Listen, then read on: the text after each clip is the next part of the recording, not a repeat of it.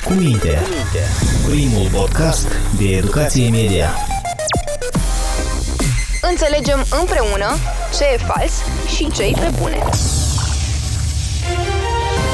Noul coronavirus este o bacterie și se tratează cu antibiotic.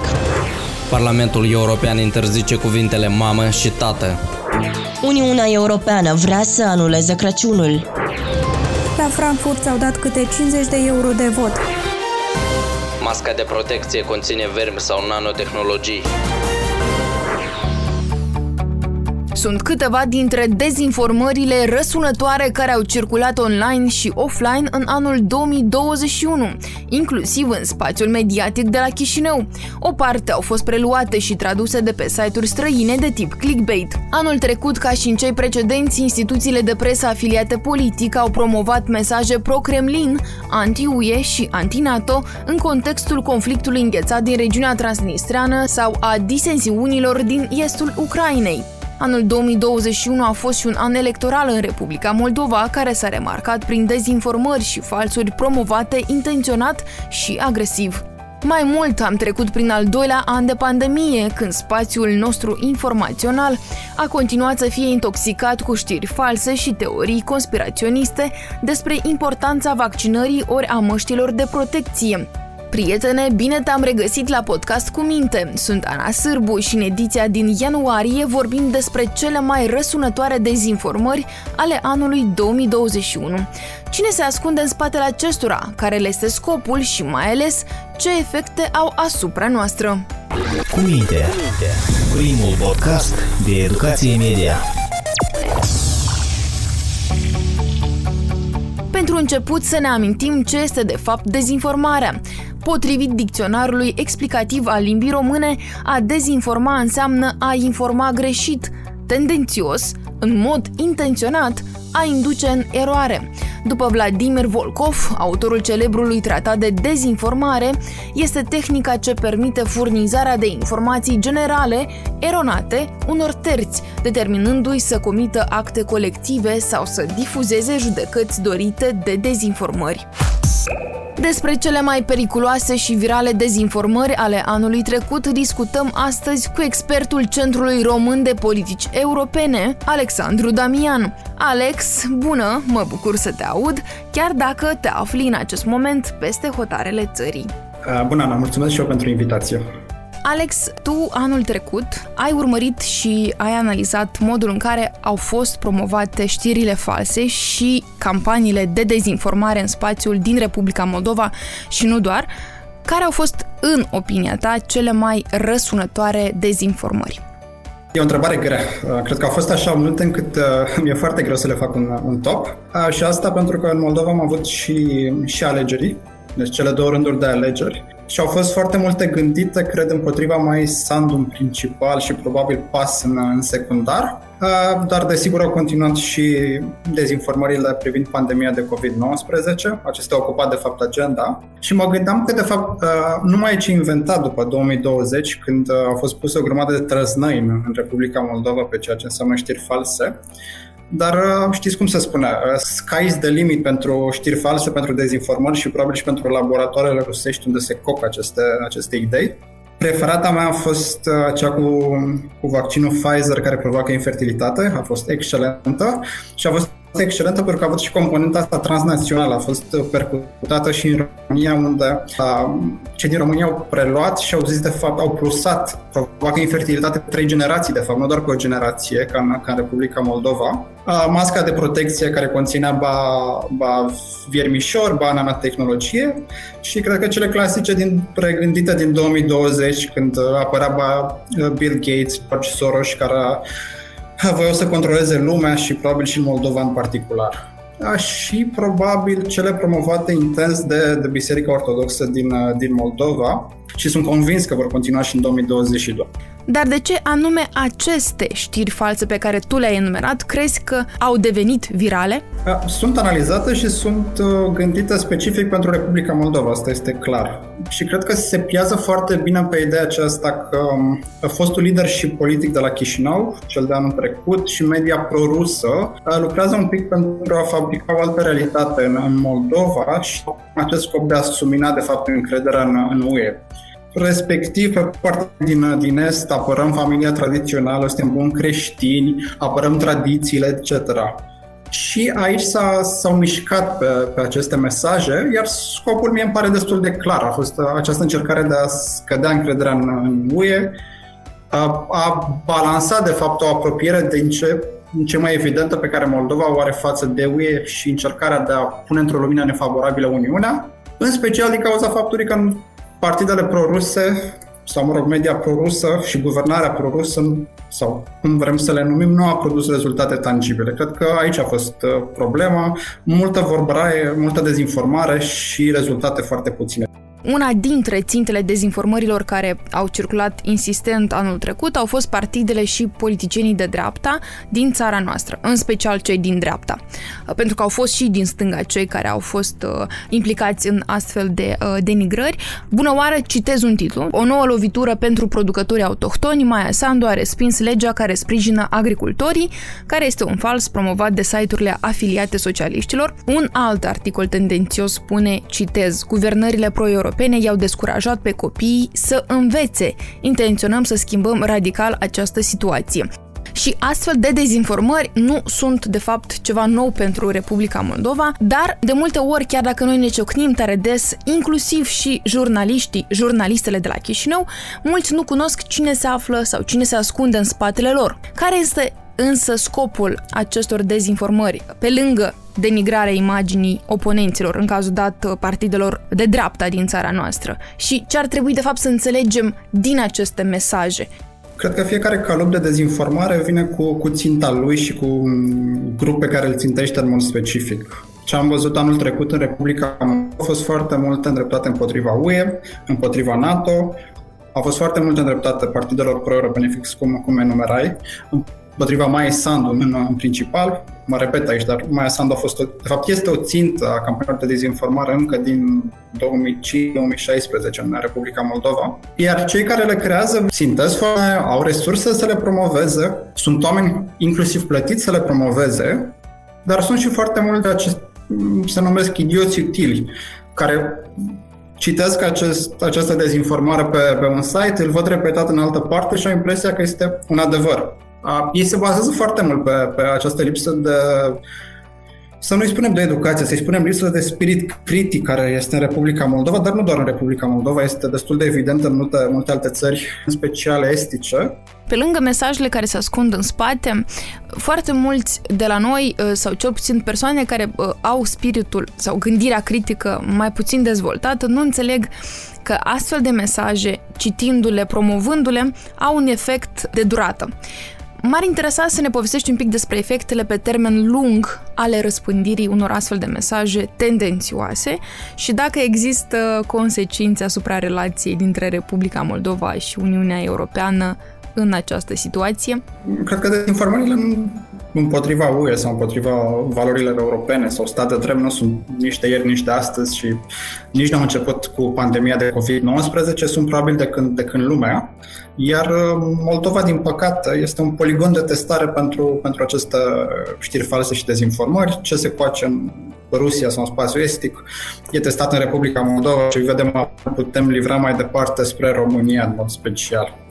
Uh, eu chiar mă gândeam de fapt că în 2020, când uh, a apărut pandemia și acest ecosistem părea foarte prielnic pentru a răspândi știri false în Republica Moldova, o să aibă efecte pe termen, termen mediu și lung. Pe termen mediu mă gândeam de fapt la cele două rânduri de alegeri, uh, alegeri prezidențiale cu Maia Sandu și parlamentare.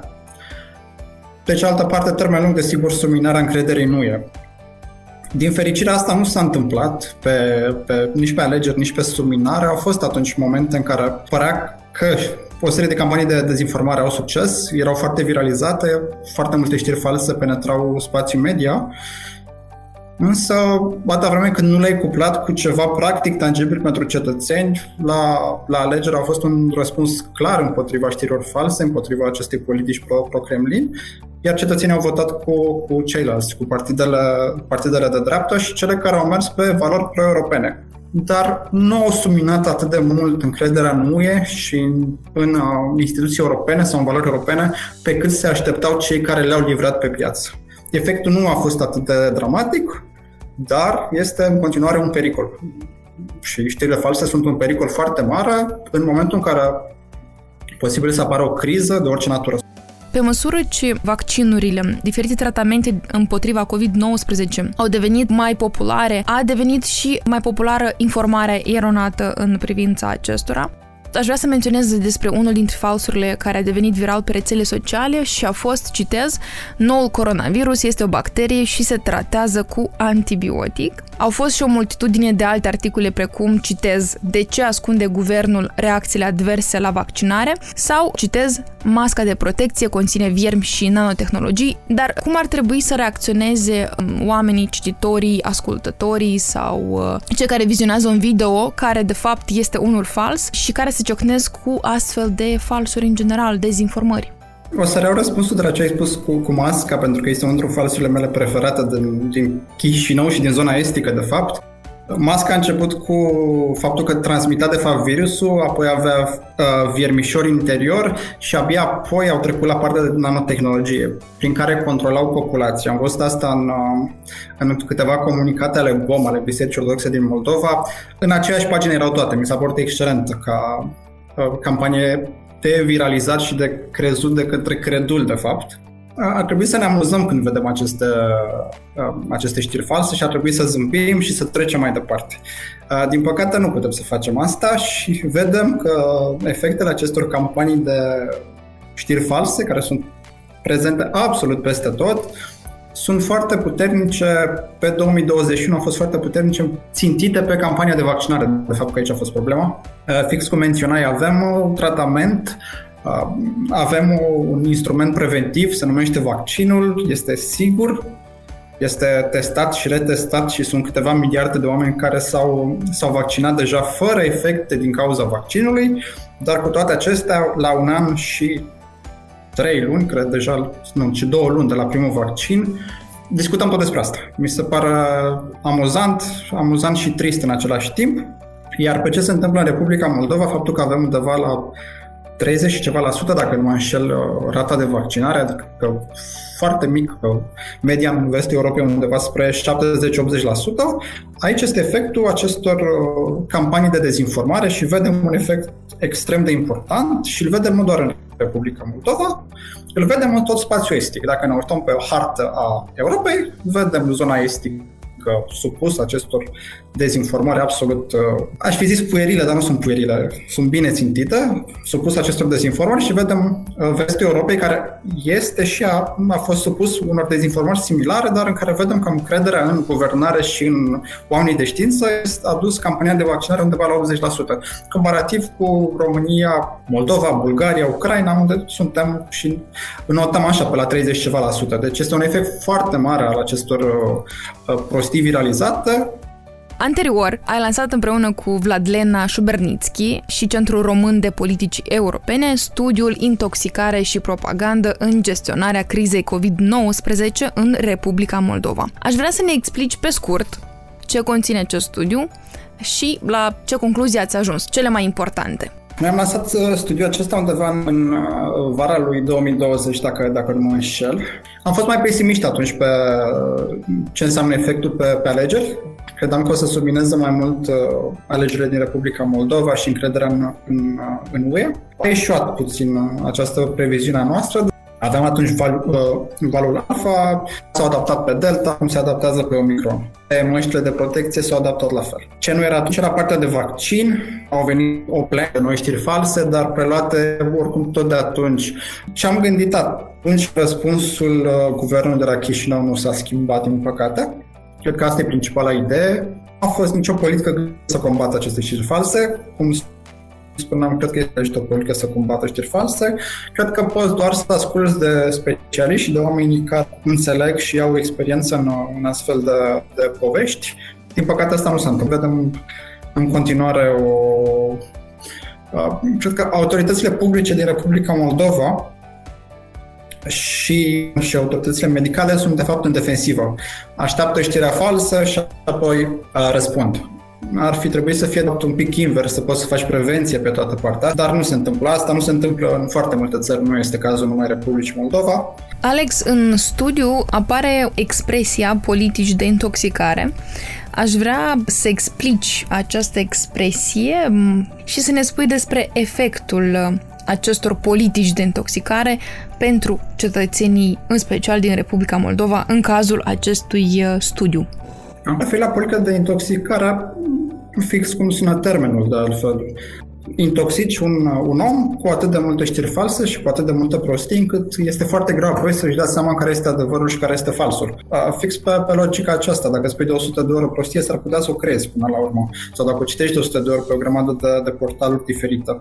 Au fost foarte multe politici de intoxicare atunci, și interne și externe și sunt în continuare în Republica Moldova și probabil asta e problema. Pentru că intoxicarea asta în Moldova nu vine doar uh, extern, nu vine doar dinspre Rusia, uneori dinspre China, ci sunt foarte mulți în Republica Moldova care preiau aceste informații, le adaptează, vin cu noi și noi știri false, cu noi instrumente de propagare E foarte greu să supraviețuiești și cred că guvernul de la Chișinău cred că ar trebui să numească un ghid de supraviețuire în Republica Moldova a știrilor false sau ceva în genul ăsta.